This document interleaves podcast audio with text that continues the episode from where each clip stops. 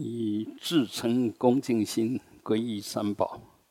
南无布达雅，南无达摩雅，南无上伽雅，南无布达雅，南无达摩雅，南无上伽雅，南无布达雅，南无达摩雅，南无上伽雅，南无本师释迦牟尼佛，南无本师释迦牟尼佛。南无本师释迦牟尼佛，无上甚深微妙法，百千万劫难遭遇。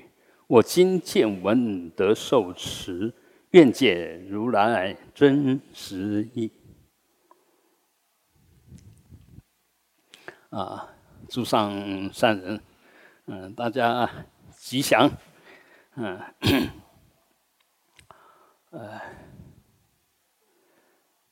我是谁？就我们自己到底是什么？就当下身口意的展现，那就是你，那就代表你啊。所以现在是不是正法呢？还是相法呢？还是末法呢？不是时间在决定，也不是空间在决定，你自己在决定啊。同样在这个时空里面，有的人呢，满心的佛，满口的法，身呢都在行菩萨道，那不是正法是什么？那有些人呢，根本就跟佛法僧了不相干啊！即使学了佛，甚至已经穿上袈裟，那事实上呢，也跟三宝无关，因为真正有关还是刚刚讲身口意。衣服是不是身呢？衣服不是身吧？衣服不是身呐，啊，所以这些呢，其实就装潢而已，装饰，让人家方便去认识你是什么身份。但是你是不是那个身份，是看你的内涵，透过这个外表，然后去认识你的内涵。我们也是一样，我们有这个内涵，透过这种外表去实现。我们是什么啊？所以，当然衣服也要如实。譬如说，有的人不是那种身份，有一个乞丐，那洗干净了以后穿上西装，他还是乞丐，你看起来就怪怪的。有些人呢，其实他是绅士，他穿上西装就恰到好处，但是他随便穿一样是绅士。因为外表很难改变内涵，不会因为外表然后就改变了那个内涵。那内涵如果顺应那个因缘去表现，譬如说我们去参加大的宴会，当然你要穿得正式一点。这个我有过一次经验，那时候就是去普陀山，邀请我去演讲。那我穿一件我认为是很适合的，结果那边的那个他们的领导就跟我说：“王老师，你这件衣服是我们这边工人在穿的。”我说没有关系啦，我就来做工的啊，因为他们的那个衣服要跟身份相应嘛，其实样子都一样，他就差在哪边呢？那个高级的人布料比较好，然后上去呢，那个里面呢要比较长，然后倒比过来，代表你来得穿啊就好了，比过来哈。那外口这料也好啦，内底迄个衬衣也要穿得比较像样一点，但是说实在，我根本就不适合穿那种衣服，根本就不适合，穿起来会全身痒。这个也是个性啊，印象很深的。小时候常常，闹什么呢？妈妈如果帮我买新衣服，我绝对不穿。我说要我穿呢，你就帮忙洗一下，洗的不那么硬，我才要穿。因为新等啊，然后顶啊，然后又亮亮的嘛，那个过水过暗了，用的。看起来较囤，穿起来比较适合。这个就从小不晓得为什么是这个样子，人家都很喜欢穿新衣服，我就是不要穿新衣服。如果硬要我穿，我就绝对不穿。啊，所以这个也是个性啦，应该也就习气吧。所以我想，我们修行习气当然很重要。习气就是你习以为常的，那个很重要，因为习气有它的稳定性。但是问题是，你是什么习气？是好的习气呢，还是坏的习气？是清净的习气，还是污染的习气？这个当然就进一步要探讨了。那好的事情也要熏习成习呀，这众善奉行也是让你到最后做什么事情都是善事啊。那诸恶莫作也是要熏习，不断的断小恶，你才能够断大恶啊。所以一样的，我们如果贪多了以后，就会出状况。常常欺负人，欺负久了你也会出状况，一定会反扑。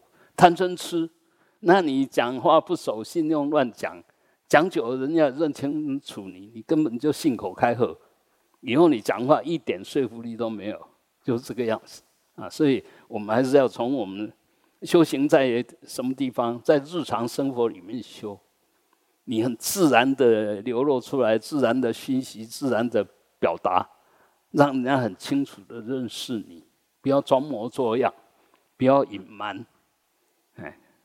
那个其实都，我常常讲，就是说，隐瞒就是复藏啦，啊，你若有什么错，然后让大家知道，让大家接受你的错，那个错问题就不大。你若有错把它藏起来，人家都以为你对，把你当对的人，只有一爆出来以后，大家都来不及反应，那心里面一定不能接受。那当人家不能接受的时候，你业力就大了。就我们犯错之后，如果人家接纳我们、原谅我们，我们都还有机会再变成对的。如果我们复藏我们的错，一下子让人家看到我们的不对，人家不会原谅我们啊。一样啊，这个很简单啊，人同此心，心同此理啊。你很相信的人，当你发觉他骗你的时候，你是什么心情啊？就是这个道理嘛，所以佛法讲的都是世间的真理，这真理也就因果，因果就是如是因如是果，一点都不能隐瞒，所以完全不必要隐瞒，因为根本就没有办法隐瞒，因为因果不会因人而异，因果真理就是放诸四海皆准，你是好人坏人，他平等的对待你。不会说，因为你一直做对的事，那犯了错，帮你记小过，不会，大过就是大过，不会因为你前面都做对了，这个过失是大过，我变成帮你记小过，没有那一回事。所以我们一定要深信因果。当你深信因果，你的行为就有一个准则，就有一个标准在那边啊。所以因果就是正法。深信因果就正知见，那因为一切都因果所呈现，所以你深信因果，你就懂得空性，不是空性变成没有因果，不是有因果变成没有空性，刚好相反。它之所以可以说是因果，就是因为任何东西都是众缘和合，就很复杂的合成体。所以不是谁说了算，不是哪一件事情就能决定。我们常常会误会，比如说我讲一句话，你听了就暴怒，以为我这句话讲错了，惹你暴怒，不是这个样子。他本来就在惹你了，本来就看你很看不顺眼，就借题发挥啊，就你讲错一点点，他就暴怒了。不是那件事情真的有那么伟大的错误，不是。那反过来讲，这个人不是那么没有修养，不是一下子就暴怒了，而是他其实已经在那边不断的蕴含，不断的忍你，忍到不能忍了就爆发了。他也不是那么没有修养，所以我们如果懂这个因果的道理啊，我们对人的看法就不会那么在乎、那么执着、那么确定。其实因为一切都很隐秘，都很复杂，所以我们如果知道，那既然这么隐秘、这么复杂，我们怎么可以掉以轻心？随时都要很小心。那小心要怎么样才能小心？随时保持觉照，不能掉以轻心。掉以轻心就当下没有觉照了，或者觉照太弱了。你只要随时保持觉照，随时都很细心，随时都很如实的认知，这个又是定力，又是智慧，定慧双运，就在当下，就在日常生活间。你修得好不好，看你当下的反应，当下的行为，不是你修得多好，骗人的。当下有没有做对啊？啊，你很糟糕，但当下你做对了，当下就是对的。所以随时觉知当下是修行最关键的地方，也是最决定性的地方。你随时保持对。那个熏习是什么？每一个当下都是正的熏习啊！久而久之，你智慧就高，福德那个福报就大，因为你不断的做对的事，做对的事就有功德，就是福德之粮。选择做对的事，确定我做对的事，就是智慧，又有智慧之粮，又有福德之粮，哪怕有什么障碍啊！那个再讲世俗一点。我存很多钱，偶尔业障现前，要花一点点钱解决，没事，没问题，因为我资粮很多。那这个是福德资粮，智慧资粮呢？有时候困难现前，但因为你智慧资粮过，所以再困难的事你就都有办法化解它。但是我们如果智慧资粮不够，那你就没办法，就没有办法啊，所以。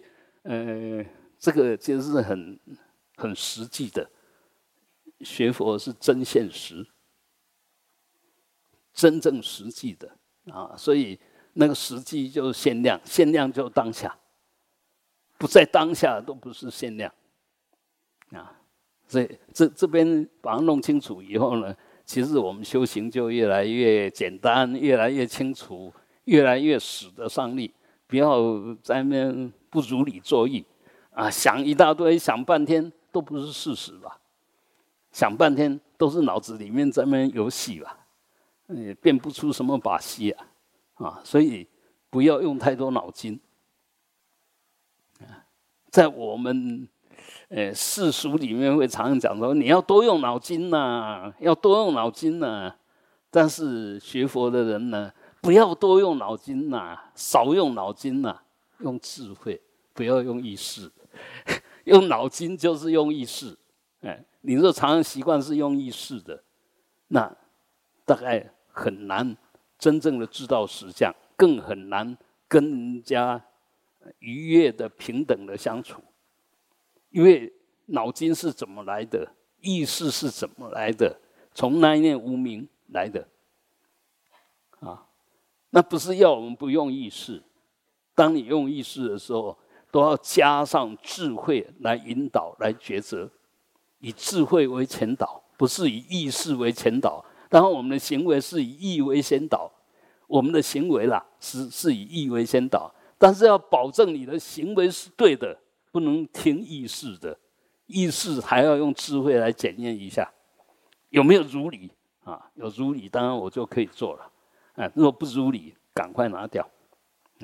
非理作意，当然出来一定错，一定不是正确的。那这个当然就学佛又有比一般人高一点点、深入一点点的地方。但是如果我们学佛学半天，没有学到这一招，那你就学半天还是凡夫，甚至比凡夫还凡夫。我常常讲的，人家也没有学佛，但什么都比我好。就证明你学佛没有让你更好啊！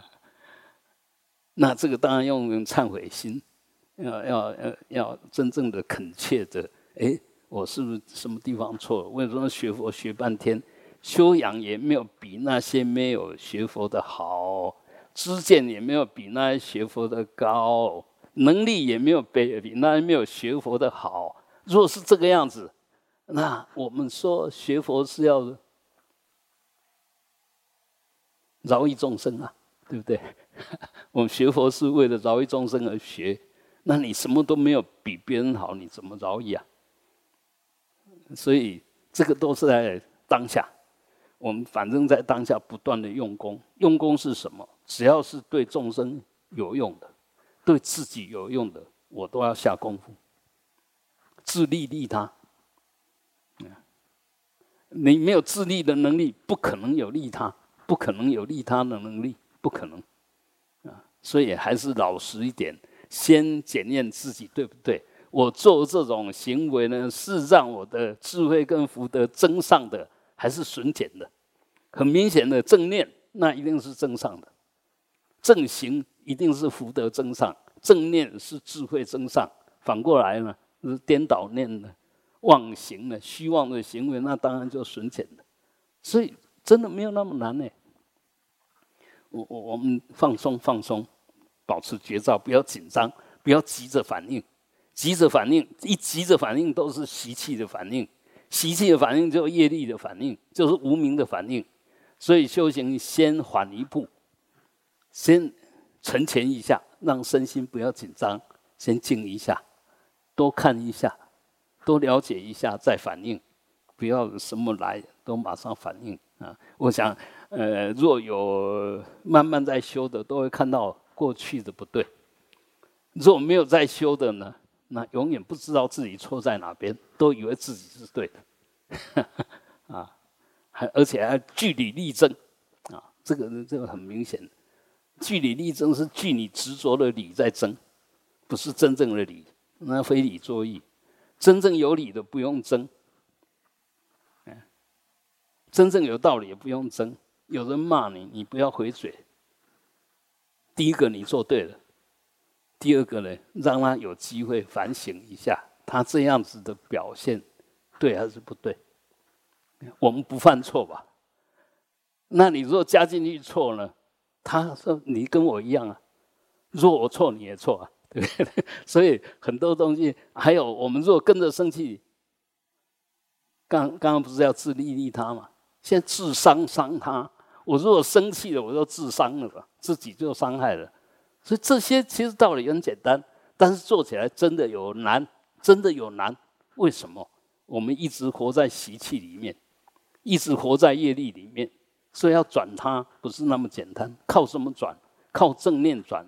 正念呢是依于正知正见，正知正见是依于缘起性空，性空缘起啊，所以一定要有性空的正见，一切法性本空。拿这个做前提，做根本，慢慢的所有东西都可以解决。若以为有什么东西不空，以为什么东西是真的了，那完了，你就被他骗了嘛。你以为你的理对，你就被你的理骗了嘛。法执啊，说一切法是要你去法执，去我执，不是拿法来阻挡。来保护自己啊，不是啊，是用法来，消融自己的非法。所以佛说一切法为治一切心，因为我们心错误了，所以需要法来对治。所以法是要对治我们错误的想法，那个邪念、妄念，那结果你把法抓的，以为有什么法，当下执着我执就是邪念了，当下就错了哦。所以这些。要慢慢的化解，慢慢的打开，你才有解脱，才有能够往外看的机会啊！好，我们继续再来。上次讲到哪里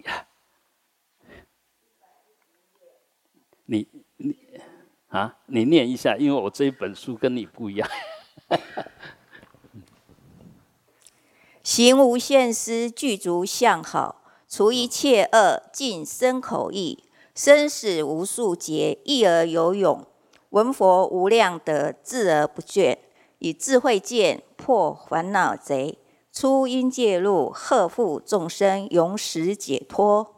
以大精进摧伏魔君，常求无念实相智慧行。少欲知足而不舍世法，不坏威仪而能随俗。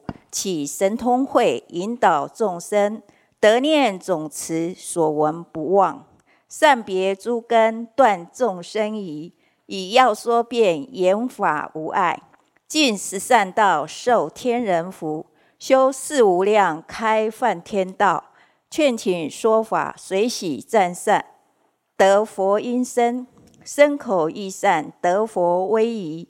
身修善法所行转胜，以大圣教成菩萨身。心无放逸不思众善，行如此法是名菩萨不尽有为。好，是不是很棒啊？这个真的讲得很具体哦，讲得很具体，所以你可以什么经都不看哦，你就，你要学菩萨道就看这两段就好，就什么是不尽有为，什么是不住无为，啊，这就菩萨，为而不为，不为而为，有为不离无为，无为不离有为，这入世出世双运。自他双运，理事双运，轮回跟涅槃双运，这个就是菩萨行。不是他没有涅槃，不是他没有智慧，不是什么，不是他没有解脱，而是他就用他已经解脱的来饶益众生。我们是为解脱而修，事实上，菩萨刚好相反，他是为了饶益众生。而修那个涅槃行、出离行、解脱行，那他修解脱行目的是为了要饶益众生，所以根本就不可能出，根本就不用出，他老早就没有出入的错误的见解。我们说有出有入，是对着这些无常的众生说，比如说对我们娑婆世界说有一个净土。你可以出离娑婆，然后到净土，然后对净土呢，你可以乘愿再来，又回入娑婆啊！他为什么能来来去去啊？因为他自在，他自在了。你如果不自在，那个来去都是来去，就是无常，来去就是有作为，来去就是不究竟。但我们如果在一真法界里面，从哪里来，从哪里去啊？来而不来，去而不去，根本就没有去的地方，也没有来的地方。为什么没有来的地方？无我，从何处来？啊，无我去何处？我不可得，法不可得，根不可得，能不可得，所不可得，要去什么地方？啊，所以这些就是最高的智慧。只有最高的智慧，疗愈的智慧，才是究竟可行，而且清清楚楚，一点都没有含混。你如果说不懂这个究竟的道理，你就拿这个，然后矛盾那一个，拿那个矛盾这个，怎么还要入世？就是没有解脱，这个矛盾啊，这个矛盾。那所以，学佛之见，建立的越高，越究竟越好，就是一定要疗愈。要依疗愈，不依不疗愈，就那个究竟的知见，不是建立这个有所住有所着的知见，那就是法执，不可能圆满，不可能解脱哈啊！所以我们来看哈，你布施的时候，要平等的，没有限量的，平等就是。不分别对境，不取舍，没有亲疏，都是用平等心，因为众生同一体性。我们常常讲说，众生都是我们乳母的友情啊，这个当然要进一步的理解推理，不是看这一世。我们在这一世里面，就只有这个妈妈，别人都不是我的妈妈啊。这个就是从因缘的所现的向上来看。当然，你如果再往下探讨，每一个小孩子一定有他的父母亲，那每一个小孩子一定有无穷的生死，就是从无始以来到现在不晓得几世了哈，每一世都有父母亲，所以你的父母亲也是无量，你的那个生命生世也是无量，无量除以无量等于一。这个是数学，这数学很好玩的啊！无穷除以无穷等于一，就无穷的众生除上有无穷的世，所以每一个众生每一世都有一个父母亲，所以无穷的众生除以无穷的时间等于一，就每一个众生都是我父母亲，必然。那我们只是不认识他，忘了他啊。事实上都是的。你用这种纯粹的推理去确定以后，你就那个分别心生不起来。那个经典里面也有提到啊，拿骨头去丢，结果这个骨头是你妈妈的骨头，丢的是你爸爸，然后抱在你怀里面的是你的冤亲债主啊！你一对他是非常好，那对你有恩的，你根本就完全看不起他，甚至拿他来喂，拿你父母亲的生命来喂你的冤亲债主。因为我们无明，我们不是故意要这个样子，我们无明，我们不懂得业力。那反过来讲，如果我们慢慢懂得业力因果的话，你对所有众生自然就会平等。你的悲心越切，你的智慧越高，同样的，你的智慧越高，你的悲心越切，所以看一切众生真的就像在看你的独生子，而且不仅仅独生子，是有病的独生子。你那份不忍不舍，想办法要让他变好变健康，那种心会很切。那一样，我们真正的修菩萨行，到最后看一切众生在受苦。前面也讲过，即使他犯戒，他十恶不赦，你心里那份悲念都不会退转。这个才是真正已经开发出那个平等的智慧。如果智慧还有分别心，那不是真的智慧，那是意识。这意识才有分别。啊，真正的智慧没有分别，它是了了分明。每一个众生都是我父母，过去世、未来世、现前的、平等的、那个平面的，通通是我的父母；众生的也通通是我的父母，过去世、现在世、未来世，所以纵横都是。如果这样的话，那我们供养都来不及，为什么要去伤害？为什么要去对立？就是无明重，颠倒，没有智慧啊。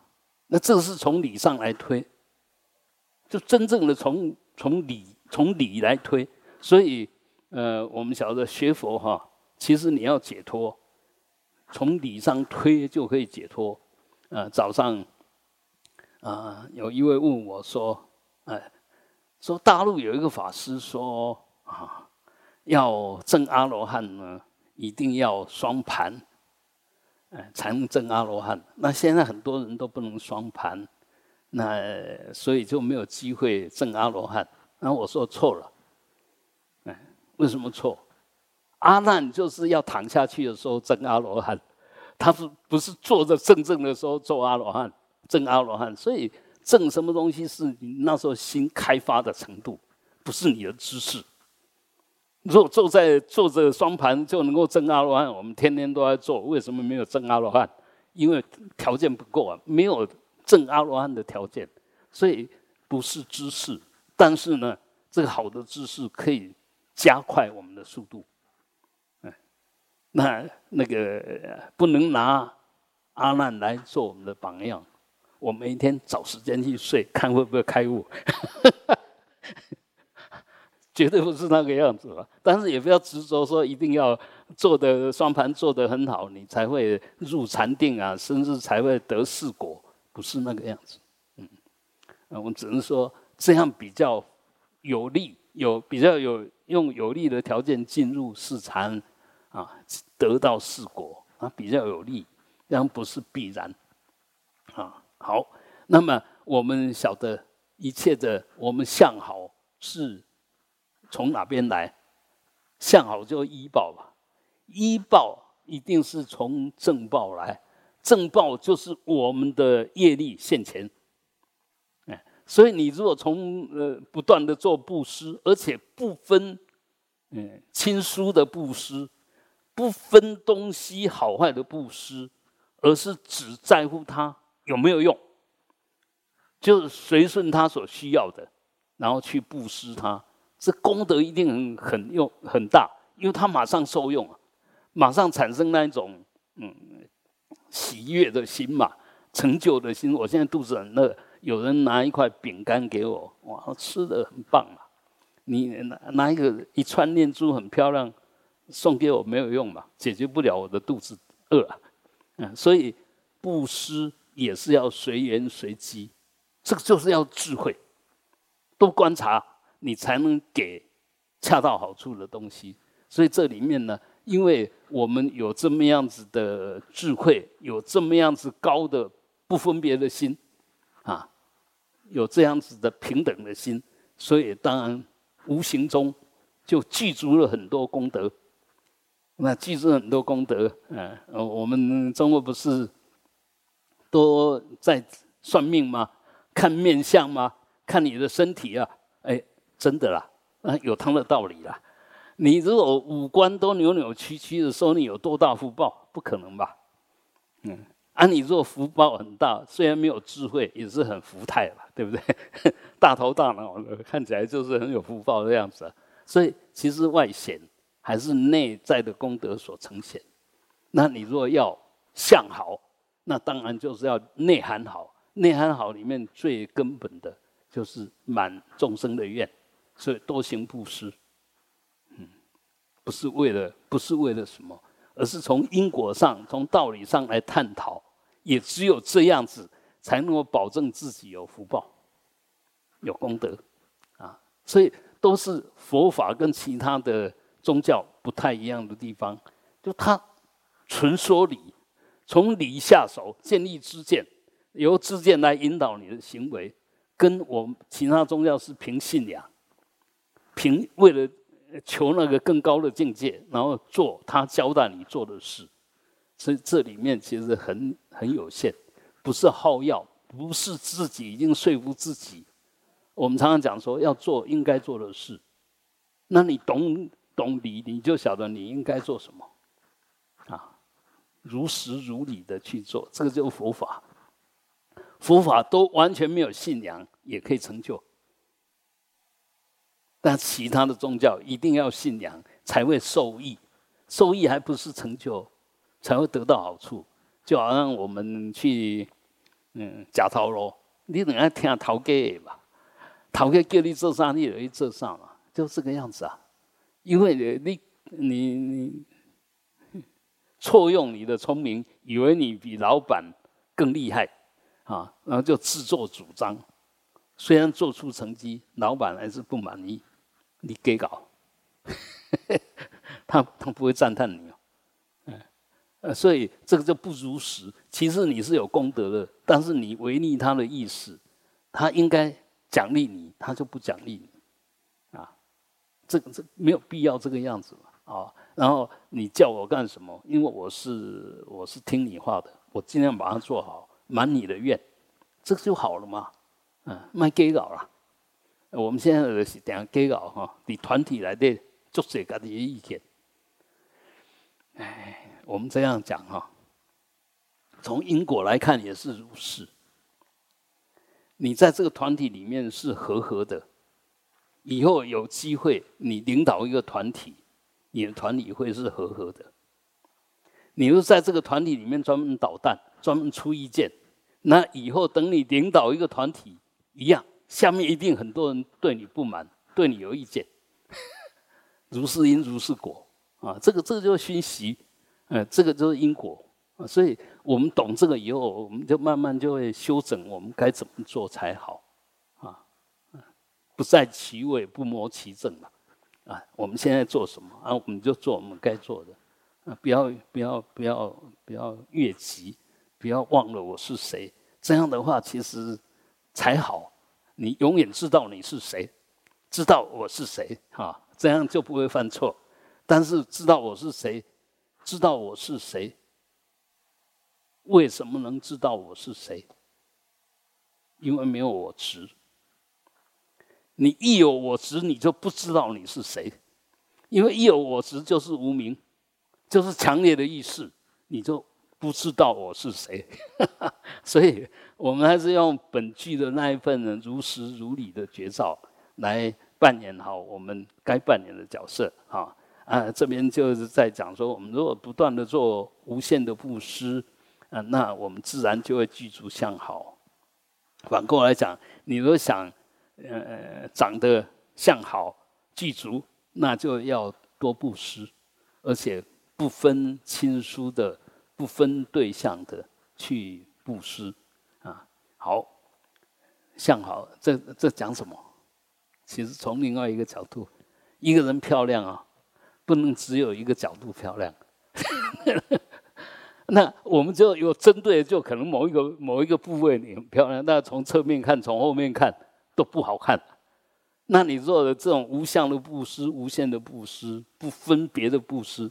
然后全面的相好，32相、80种随心好，不管你从什么角度看都很庄严，从头看，从脚看，嘴巴闭起来看，嘴巴张开看，举手看，放手看，都是很庄严啊。好，接着呢，我们要除一切恶，那恶从哪边流露出来啊？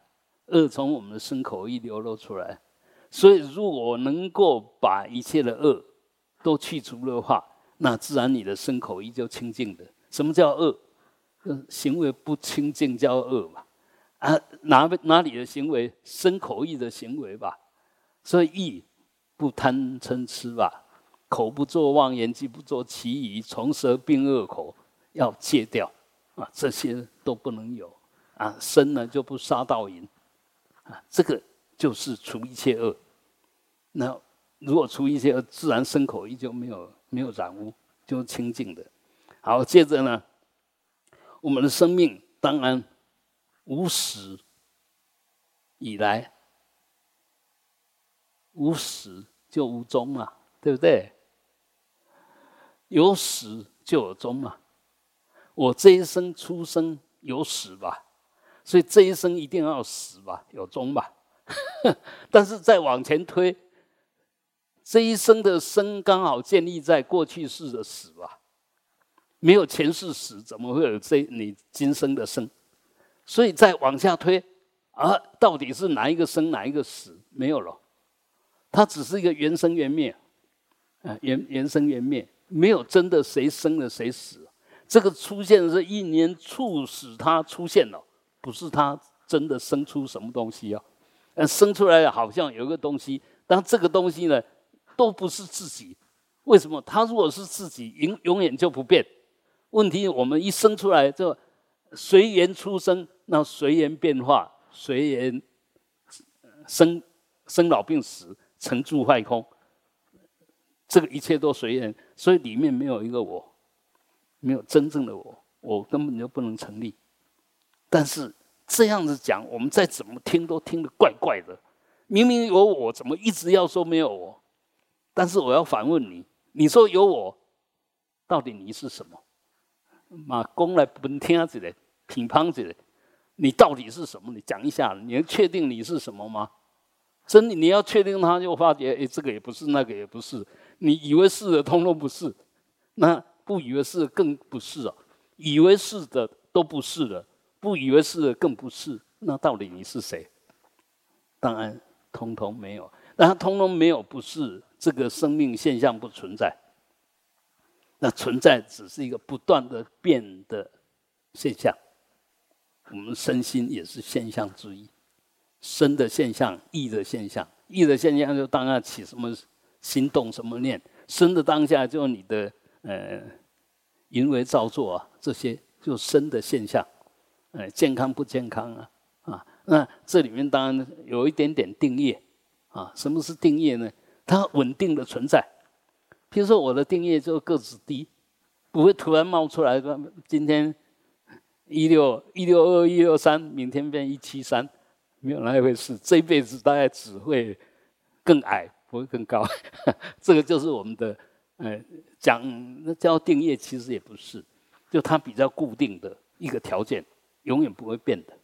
这一生啊，来世我就不晓得了啊，因为来世有来世的因缘吧。所以我们这里面不是要不去知道什么，而是不要执着什么。个子的高低跟你的成就无关，学问的高低，就学位的高低，也跟你的能力不一定相关。所以虽然有那个外表那个标签，但是更重要还是你的内涵啊！我们学佛一定要不要被什么东西绑住啊！我虽然出身差，学问低，但是我很好学，不断的学习，那会比那个博士拿到博士学位，拿了博士学位就不再好学。总有一天我会赶过他，总有一天，因为我不断的累积了，他达到目的以后就不再下功夫了。那我们常常也是一样啊，这个是我们的毛病哈。我要得到某一个位置，我就尽量的拼，非达到那个目的不罢休。但是到那个目的以后呢，我达到了，没有什么再冲的，那没有什么再冲了，没有精进力，没有增上力。但好不容易我得到这个位置，当然要耍一下威风啊！以前都被人家欺负，现在我得到这个位置，我把它欺负回来吧。就不仅仅不增上，反而你达到目的以后开始堕落，开始造恶，这是我们很大的问题。就好像我没有钱的时候，我希望很有钱，想尽办法有钱；有钱的时候开始挥霍，根本就不需要发那个钱，但是我们还是发了。这个对我们来讲都很简单的。出家跟在家还有一个很大的差别，这个我们那个格西常常强调，出家再怎么穿都是出家的衣服。那当然讲起来好像很简单，但是我们又不简单哦。明明是出家的衣服，而你又要选布料啊，又要选那个就很麻烦了。那连颜色都很在乎，我要什么颜色，我不要什么颜色。那很明显，我们修半天，那分别心一点都没有减弱，那习气一点都没有改变。那这样子的话，你说能修什么行？太有限了。所以很多东西是要彻底的，你懂了以后，就彻底的连这个很微细的可能的错误，你都会觉察到，慢慢你才真能够改变你的业力啊，因为知见不一样了啊，改变了。好，那既然我们无始以来，那我们的生死其实已经有无数劫，就从我们开始，这个无明显现出我以后，这个我就不晓得经过多少时间了啊。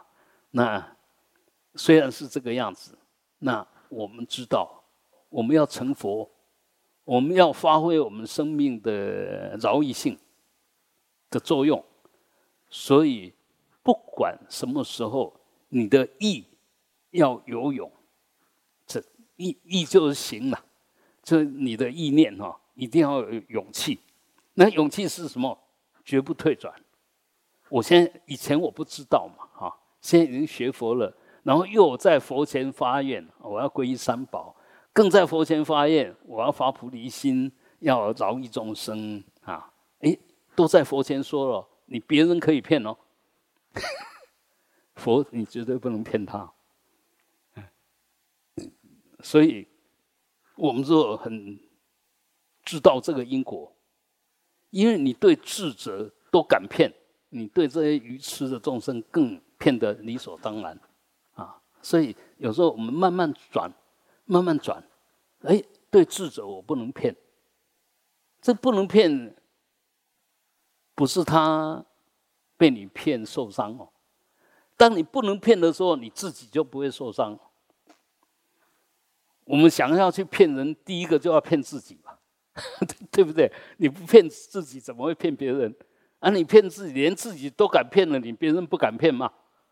所以这个又是从理上来思考，我们绝对不能骗人，好像是不能骗人，其实就回来，我不骗人，我自然就不会自己骗自己，自己是如实的，不虚伪的，这样才是真正对得起自己吧，才是真正能够让自己越来越棒嘛，不犯错吧。啊，好，那常常我们因为时间一拖长，就有猛心容易发，那个长远心不容易。这边就要强调提醒我们，我们生死是长远的，所以同样的，你的意志、你的誓愿、你的行持也要永远，不要退转，不然好不容易冲了一下，我们看到最多的是什么？然后我想提出来给大家参考参考。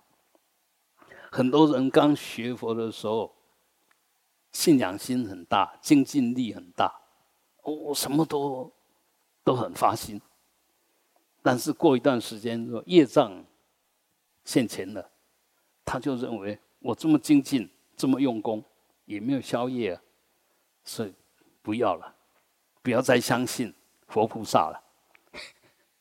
很多这种人很多，包括我，有时候还是会埋怨，埋怨就是说为什么因果对我这么不公平啊？那马上想说，我一直在跟人家讲说因果绝对公平，怎么会埋怨说因果不公平？那一下就自己打自己的脸了，马上就跳开那样的思维。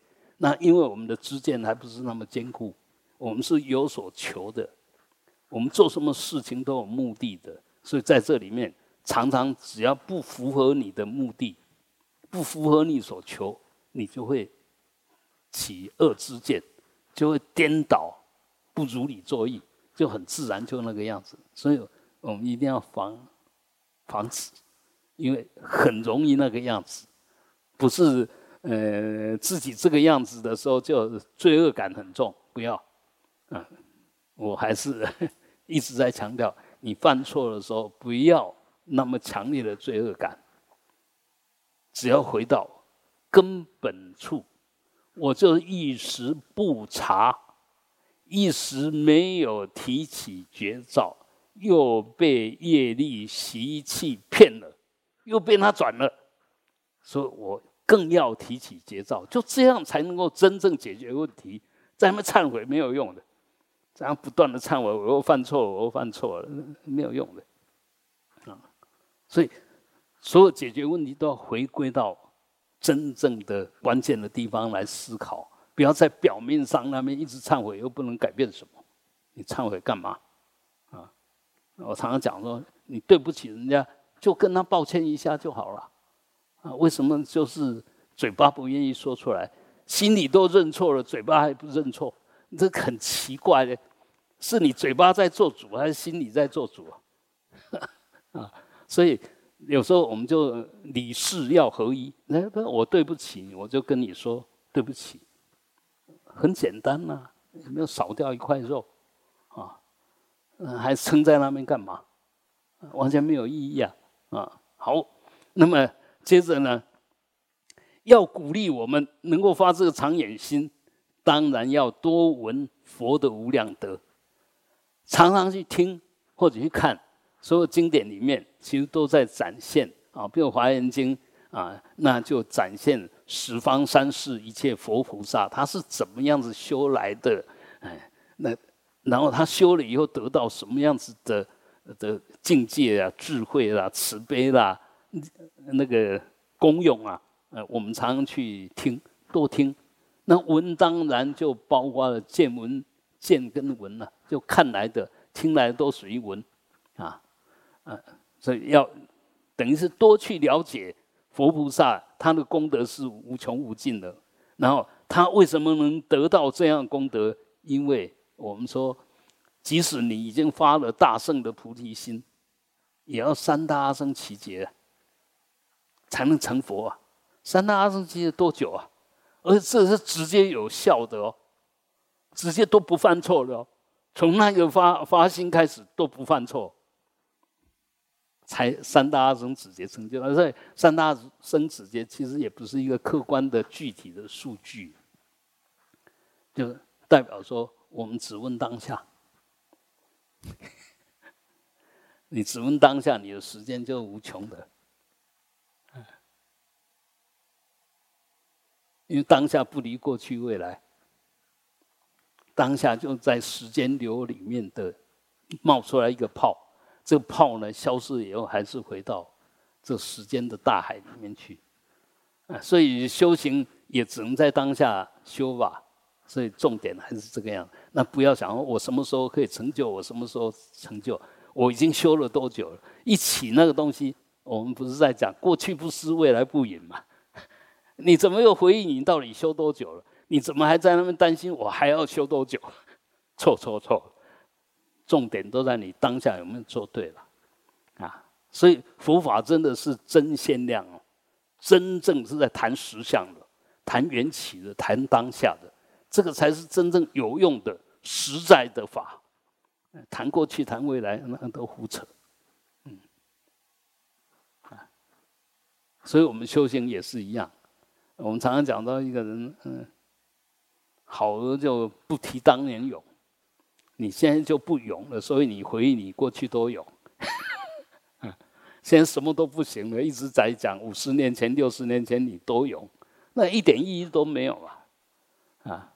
你那时候不勇，现在勇才重要啊！你那很勇，现在很弱，那就很弱啊。所以还是觉知当下啊。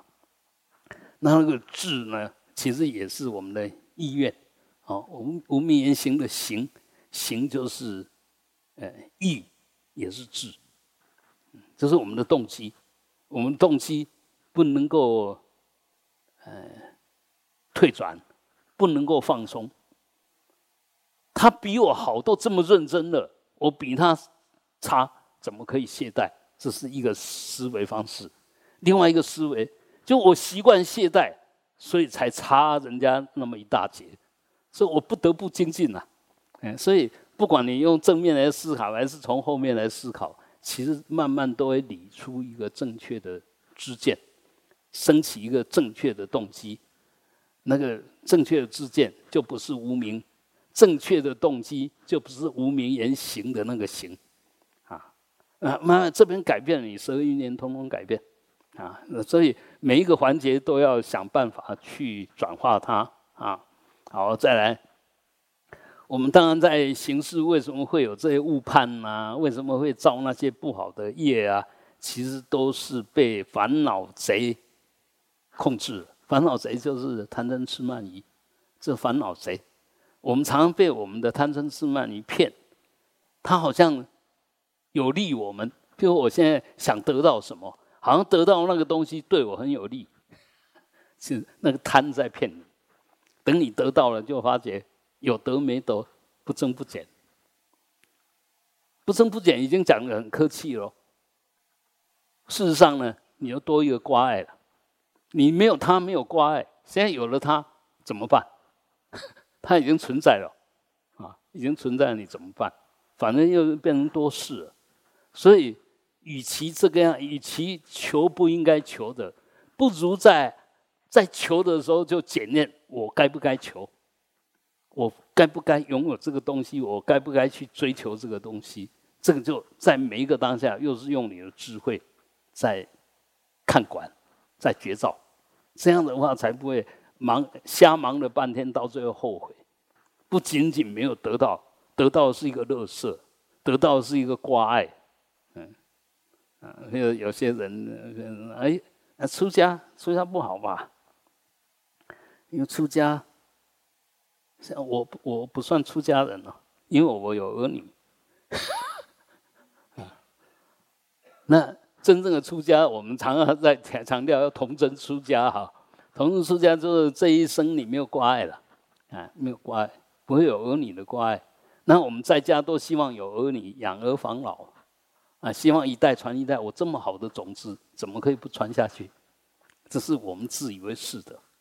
但事实上呢，也对了，啊，如果大家都不生儿育女，那这个六道里面很快就少了人道。少了人道，你若修得不够好的，不能到天道，啊，不能到天道就只有这四道，啊，就我们的来生，大家就到那四道里面去报道啊。有功德，但是喜欢生气的，那就到阿修罗去；那没有功德又喜欢生气，就到地狱道去。这很简单嘛，啊，那有功德贪的也会到阿修罗那边去。阿修罗是遍一切处的，有功德，但是还是有贪嗔痴。那如果没有功德，有贪嗔痴，那就跟三恶趣相应。所以我们当然要问问，我们到底有没有功德？如果没有功德，怎么可以随便贪嗔痴啊？那就是招感三恶趣的业力吧。所以这边当然要很小心。那么这个贪嗔痴，这个贼要怎么样才能够把它灭掉呢？就智慧见。什么是智慧见呢？智慧见就是觉照，就我们本具的本觉。你只要提起本觉，相信自己是如来藏，拥有如来藏，可以显现如来藏，可以运用如来藏。那么这个就是举起的智慧见，因为对邪念唯一的见就是正念，正念现前，所以智慧见就是正念啊，智慧见就是正念。智慧见不是真的文殊菩萨手上哪有一把剑呢？不是，嗯，那一把剑只是一个象征啊，一个象征。真正的是他那一把剑就代表他的智慧。所以这边呢，就以智慧见来破烦恼贼。每一个人因为有无明，所以都会有相应的贪嗔痴出现。当你保持觉照的时候，你就看到了贪嗔痴，你就晓得这个不可以依它，不可以随它，不可以被它骗。哎，这个就提起正念了。当下你不被它骗，它怎么能骗你？啊，贪嗔痴就没用了，就破烦恼贼了。他骗不了你，抢不了你的功德，啊，所以这个整个还是在智慧。智慧就是正知见，智慧就是保持觉照，嗯，啊，你只要保持觉照就有智慧。一失去觉照，马上无明，马上就被烦恼贼带走。不仅仅被他带走，还帮他数钞票，还服务他，啊。我的意识太高，所以我升起了贪，我要护持我这个贪，嗯，要这个让这个贪能够随行，就可以成就。哇，你就变成他的助力了啊！为什么会这个样子？就是我们用的我们的无始以来的无明习气吧，没有用我们本具的本觉智慧吧？啊，好，那我们在生生世世里面，其实我们的生命是怎么样子的显现呢？那很简单，我们就用五蕴，就色受想行识来呈现我们的色身跟心，啊，名法跟色法，用五蕴来呈现。那五蕴能起作用呢，是里面有六根，外面有六尘，这个叫十二入。那十二入呢？里面又有什么在让你产生动、产生能、产生去所有的反应？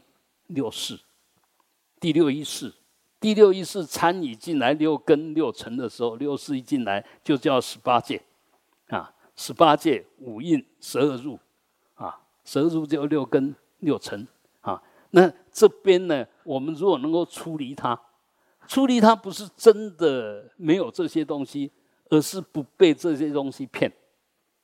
这五蕴也是我们业力的招感，六根六尘，我也是我们业力现前所起的作用。那意识更是我们的无名附庸，就附在根跟尘的这个能所里面，然后就产生得失、分别、取舍，这个就是我们的六识。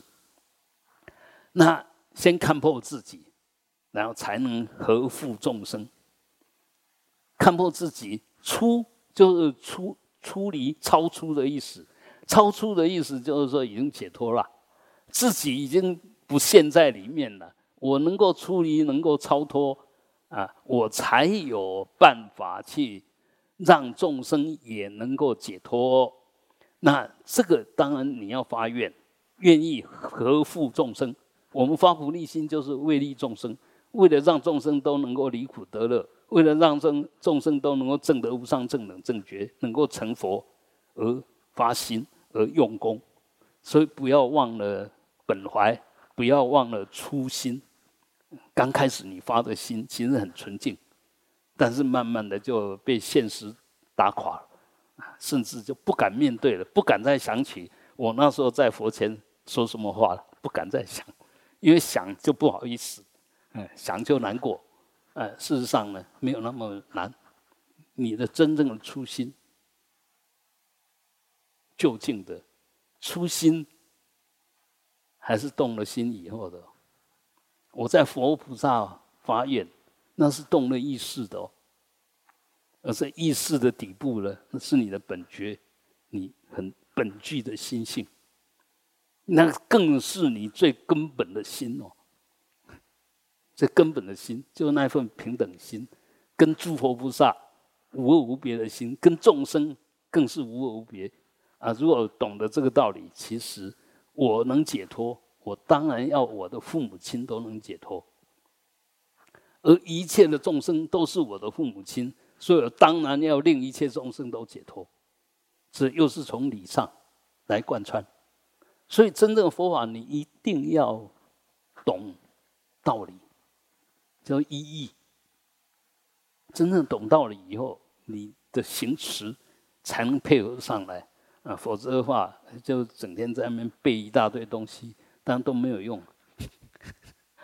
念一大堆东西都没有用，因为都跟你的身口意都不相应啊，说说就算了哈。好，那既然发这么大的心，也在每一个当下是这样子，以让众生能够永远解脱为你的本怀，所以你当然更要以大精进的力量来摧伏魔君。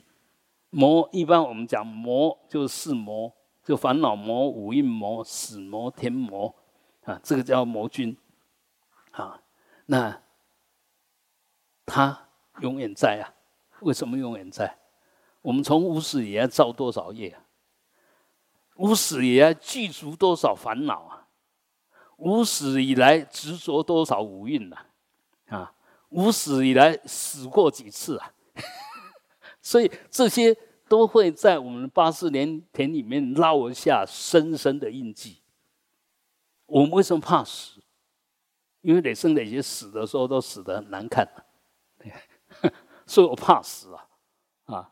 那你若这一世好好修，这一世死得很自在，缘起善事，你以后就不怕死了。所以还是要在经验里面去慢慢修。那为什么过去有这些错，有这些魔，让我们心不安？因为无明，因为我没有用智慧。是不断的犯错，不断的在错里面在那边浮浮沉沉啊。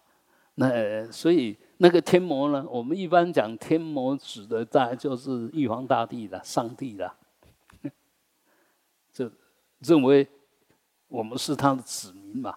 我们也是现在你看，我们也算是佛教徒吧，但我们是每一年都要拜天公啊。我们的信仰里面还是有那一个，那西方更不用讲，印度也不用讲，那回教徒也不用讲，他们就是那一个主啊，那个主就天魔，你被他控制了啊。事实上呢，我们不是不恭敬他，但是我们不是他的奴隶。你若是他的奴隶，你若他自认为是他的所有物，你永远都不能出离他。事实上我们不是吧？我们真的要说，我们是我们自己的业力招感所限。生我们的是我们的业力，我们的业力的造作者是我，那无名的我。所以生我的是无名的我，有这个假的躯体生命存在，是那个无名所产生的，不是上帝，也不是什么。那当然，因为无名，所以落入了轮回，落入了所有这个上帝啊什么这些的说法里面。那我们也就这样相信，以为就是这个样子。事实上，你真懂佛法以后，不是我要否定上帝的存在，但是呢，我是我自己业力的主使者跟受报者，不是你命令我怎么样，不是信你才能得救。我就偏偏不相信，因为我相信你，所以不能得救。我知道你是一个大能力者、大福报者，但是我可以不受你控制，因为你若真正的深思因果以后，就晓得一切都自己决定。当然你谦卑有谦卑的功德，但是呢，谦卑不是要否定自己的业力。不要说我信你，那我做什么？现在有一种说法哈，净土中有一种说法，而且这个净土还叫做真的净土，不是假的净土。那真的净土怎么说呢？说，你只要念佛，做什么都佛可以帮你承担。阿弥陀佛，怎么可以这个样子？把一切错都赖给阿弥陀佛。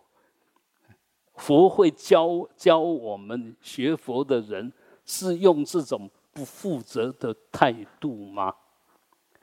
即使佛有发这种愿，你也不能拿这个愿来诓众生，因为你这样一诓众生，他会就不在乎他做什么，只要我念佛就好，就赖定了，反正我怎么样就赖定了啊。那这样子的话不好啊，你的业力会更不好。你如果真的那么恭敬阿弥陀佛，你要帮他解忧啊。有你这个信徒，他痛苦的不得了，他业力很重啊，业障很重啊，因为有你啊。所以这些观念都不能乱讲，要很小心，要很小心，不要看到一句哦，这个讲得太精彩了，太超出我想象了，就拿来乱讲，那很危险。太无知，太不懂因果。怎么可以学佛的人不懂因果，不相信因果，相信这些鬼话啊？绝对不能这样哦！啊，那是邪知邪见，就邪知识当道。他随便乱讲一下，你就把它当真，反而佛说的你都不当真哦。就这些乱讲的，你把它当真，因为以为这样对自己有利哦。啊，这个真的对你有害。还是我们真的要到极乐世界，现在就要造极乐的因。什么是极乐的因？就不苦的因。不苦的因还要彻底的不苦，才会从小乐变成大乐。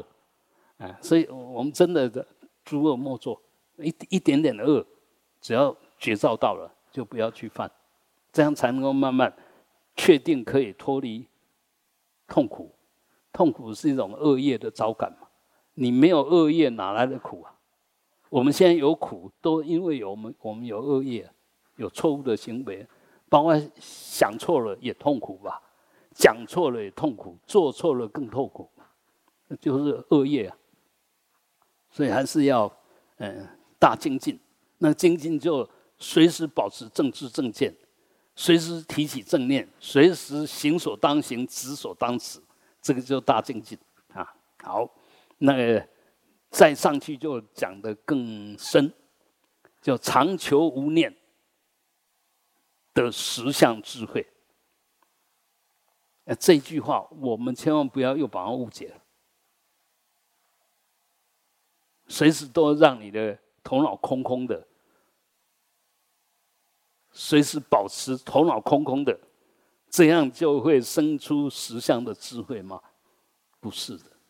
这边常求无念，那个指的念就虚妄的分别、颠倒的分别、错误的分别，不是如理的分别，不是如实的了知，就叫做念。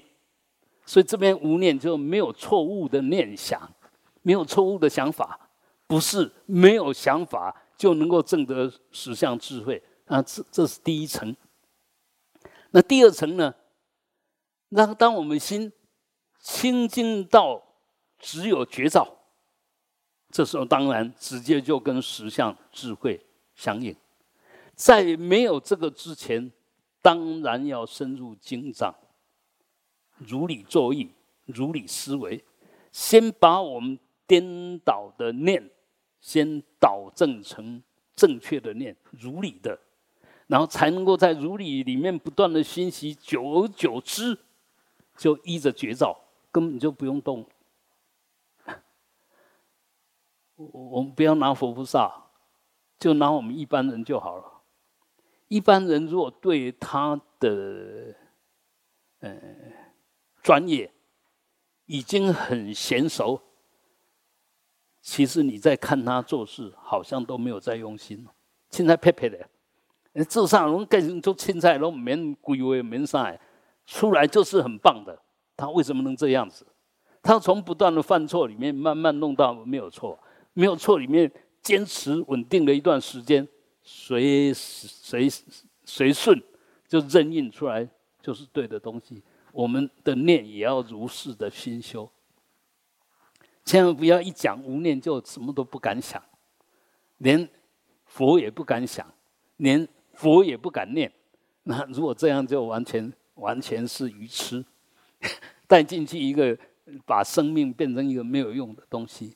我们常常说，尤其我们得到人生，那第六意识特别活泼，所以就善用你这个活泼的意识，深入经藏，了解经藏，如理思维，如理作意，这样就善用我们得到人生，这个活泼、方便、有力的第六意识，要好好用它。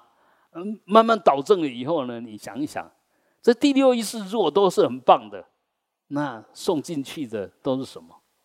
都成佛的种子啊！不断的起来的念是正念，智慧种子进去的。起来是一个引导正行的一种念，饶益众生的念，那个福报的种子进去了。要善用这个第六意识来成就八识里面的种子啊，由八识里面种子去呈现你每一生每一世存在的样貌，就随着缘所示现的样貌啊，这样才是究竟的。学佛人千万不要把我们的生命变成一个有限的生命，因为这个那个理上讲不通。无始就无终，你既然讲无始，怎么会有生命有终点？所以它是错误的，完全错误哦。那刚开始先讲有涅槃，然后进一步跟你讲，这是有余的涅槃。不是究竟的涅槃啊！由这个地方，我们就正涅槃而不住涅槃，这是第二步，跳开了对涅槃的有所得，就打破那个终点，没有终点了，没有终点可得。这时候我们的生命就开始任运，因为好不容易你积集了这么大的能量，怎么可以到这边就画上休止符？有这么大能量，就是为了饶益众生啊！那时候不是发的愿就是这个样吗？成佛以后是要饶益众生的，证得涅槃以后是要让众生解脱的。因为我经验解脱了嘛，所以我就把我的经验跟大家分享嘛。这样才是真正的无穷的生命，我们的生命才是无限的、无穷的伟大，那才是究竟的生命，不是把生命弄到一个圆满的休止符。终点把它画上去以后，我的生命从此结束，那个不是佛的本怀，所以不受后有，不是佛的本怀，那不受后有不是没有，而是有而没有，就有生命的形态，没有我执我见我爱我慢，真的是一个解脱的随缘的无我的空性的，然后里面又充满着福德之粮、智慧之粮、大力的之粮。那个要大力呢，大力就方便。我们现在不管你学多少，要掌握机会把它显现出来，那就方便。我知道怎么做，你就要去做啊。我知道怎么做，我不做，那你知道怎么做干嘛？有什么用？所以你做了就有经验，这个能够对鸡吧？对什么鸡？对每一个鸡就好像、这个有病，那个有病。你只懂一个药，这三个人都不同的病，你能拿一个药三个都医好吗？所以你要看他有什么病，才晓得自己要懂了多少，掌握了多少啊！好，所以这个修行是无穷的，我们还是要强调，千万不要再找一个结束点，那个是邪知邪见，根本就不是佛法，也不能这么说、那是方便的佛法。先以欲钩牵，先让你觉得学佛没有那么难。等到你到达那个阶位的时候，我们再往前，再往前，这边已经很精彩，那前面更精彩。就这样，先以欲钩牵，那复令入佛道，就真正的走上觉醒的生命形态啊。好，那要这样子呢，其实落实到生活里面来，我们因为还是在世间，那世间一切都是随着因缘显现嘛，也随着因缘消失嘛。所以在这里面呢，我们要晓得，我们不能舍世法，因为你舍了世法，舍了时空，舍了一切因缘，你的生命就无所依依。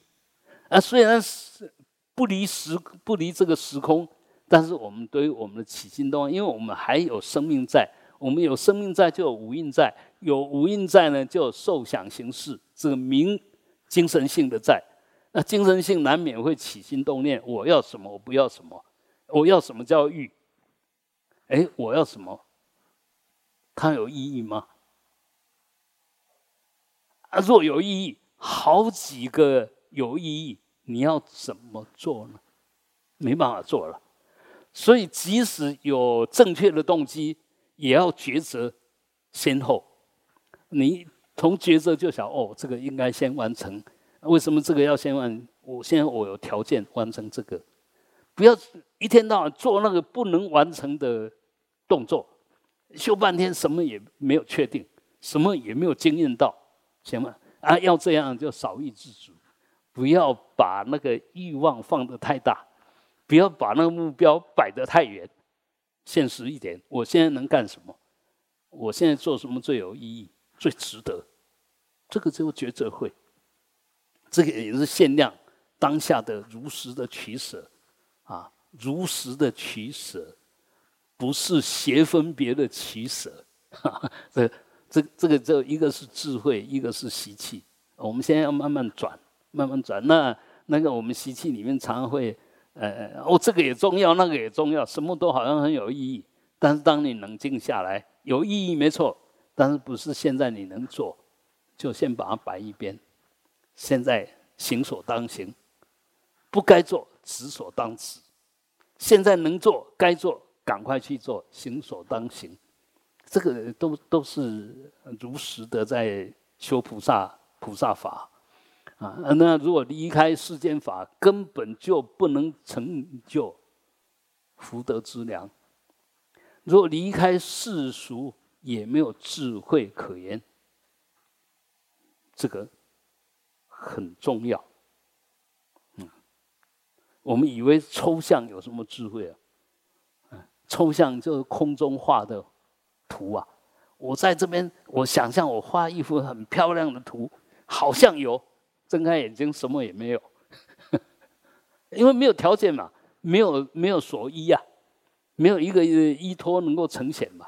那世俗呢，世间法就在时空里面有各种因缘可以让你应用，所以我们要善用现在还活着，现在就在这么精彩的世界里面，赶快去用功，啊，赶快用功，精进，行所当行，止所当止，才不会空过我们的生命，啊，不要到中阴身才要修，那时候已经不能修，你才起心动念要修没有用的，啊，就好像我们醒着的时候不做，睡着的时候转头喽。醒着的时候盈盈，困起就不盈，这就是我们人呐。你白天不做事哦，晚上会很多事。你白天如果做很多事，晚上都不用做事，睡得很熟，对不对？我们应该很有经验吧？你如果白天已经尽心尽力去做，晚上都会一夜好眠。你说天天那呢空过哦，晚上转头咯，因为不是后悔，就又希望我明天能干什么。那明天太阳一升起，就昨天做的梦通通忘了，然后想动，然后一醒来就没有力气不动，这个也都是习气。慢慢的哦，我们其实，在你能做事的时候不做，等你真想做事的时候，没有条件让你做，所以一切也是我们的业力。我们自己经营出来了，啊，成佛是你在成佛，你成哪一尊佛，谁也没有办法，就你自己成这样子的佛，不是佛赐给你成佛，他可以受记，但他不能赐你成佛，他受记给你成佛，就是说他从他的无穷的智慧来看，看你什么时候因缘会具足，那时候成佛了，啊，但我们还是要讲。成佛不是终点，成佛是真正有意义自在的起点，不是终点啊！所以那时候才是真正的大自在啊！好，接着呢，我们要不坏威仪，接着下来就在讲身口意了哈。我们身呢要行住坐卧，体安然，就什么动作都恰到好处。但是又不离，又随俗，随俗就是说不标新立异，不作怪。有些人很喜欢作怪，有点境界就开始作怪，啊，变成哦，我是大山之士啊，我是哪一个佛菩萨的化身呐？啊，这个就作怪了。其实，再伟大的人，真正伟大就是那么平常。只要你认为你有益于别人，你就不正常。你如果觉得你跟别人有什么特别的差别，你就不正常，因为其他人都正常，你跟人家不一样，你就不正常啊。所以即使你再好，什么叫好？我看一切人都跟我同体，这是真正的好，有菩萨的心，有佛的智慧。那我们因为我执还重，所以会觉得我有益于你，我什么地方比你好，你什么地方比我好，但是那个没有什么价值，那个没有什么好谈的，都是在那边作怪。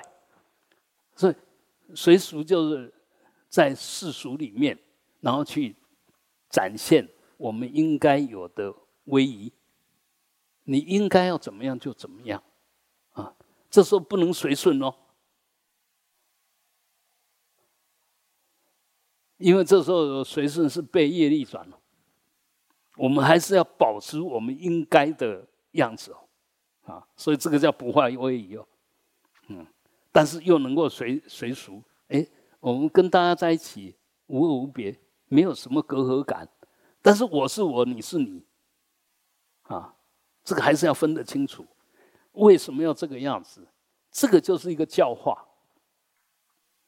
因为你就表现出跟别人不一样的威仪，不是刻意不一样，而是你自然因为守戒有正知见，你起正行，自然表现出那一份清净庄严的样子，让别人看了以后说：“你看这个人有修有学，才会这么清净这么庄严。”这会引发他想学的动机呀，您说啊，没有关系，我跟你们一样。然后他就修半天，还不是跟我们一样。所以这个差一点点也会差很多。那这不是坚持，是明明了了，我该怎么做才好。嗯，这个不能就随便就被转了哈。要随俗，但是不能被俗转了。随顺因缘，不是被因缘转了。我在因缘里面随顺就转因缘，在里面善用因缘啊，这个不能搞错哦啊。还有更高的深的自在的，这时候他可以起神通会，就耍一些神通，表现一些不经意的表现一些神通。为什么要表现神通呢？因为众生，你若不表现神通，他都会认为你跟他没有什么差别。你修半缸米条差不多，靠上面堂个虚位啊，这个不对。那偶尔不经意就要让对方觉得，有修行真的还是不一样。比如你生气了，我不生气；你在那边谈得津津有味，我索然无味，就不为所动。啊，你今天要这个，明天要这个，今天要吃这个，明天要吃那个，味道多好，我不为所动。哦，哪边都漂亮，不为所动。这个就是起神通意啊！什么是神通意？你的神通慧啦。什么是神通慧？就心如如不动，心能够掌握一切，明了一切，不被一切转，这叫神通。神通就不可，神就是不可思议，通就是了无障碍，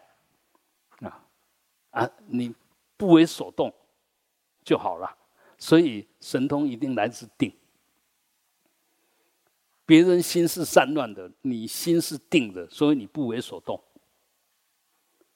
别人的意识随着境转，你因为有定，所以不被境转。你因为有更高的定，所以在定里面可以显现境界，这些境界是别人达不到的，这个就都称为神通了啊。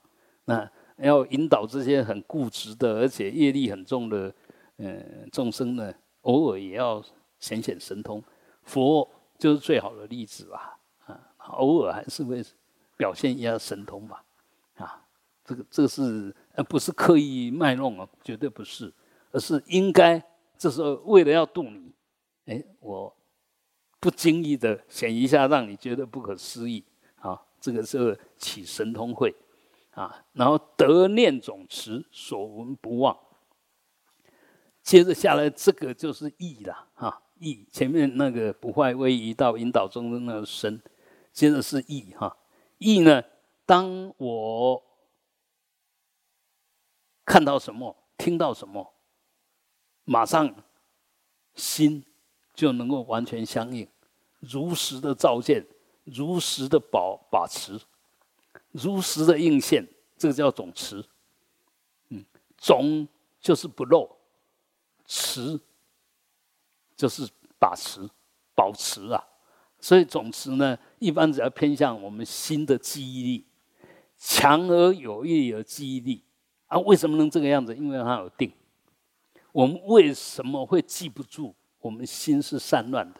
再打个比喻，这时候我们心就好像那个沙土一样，什么东西都印不了。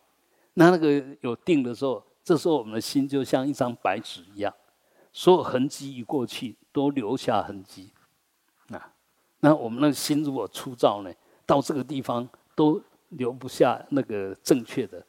我们现在6楼那两尊度母要请那个喇嘛画师画，他就要求要先把他的墙壁磨平，磨到跟那个纸张一样，因为这样他落笔上去的时候才不会断掉啊。为了为无为不，一定要磨平啊，就是这个道理。那一样的，我们要变成总持智呢，要总持念，要变成总持，必须心真正的平，没有任何的波纹，没有任何的散乱的意。那当然，那个昏沉的意呢，就好像你画在那个黑色的纸上，你画什么都看不清楚。所以随时要保持清清明明、稳稳定定的，这个才能够得到总持志。啊，我们时间到了，我们就先讲了。讲不快，不好意思哦，你们要有耐心一点。怎么听半天，怎么老是讲那么一点点？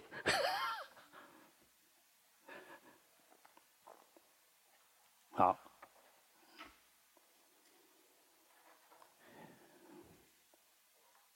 用我们最清净的心，供养十方诸佛，回向法界众生，啊，离一切无明烦恼业障，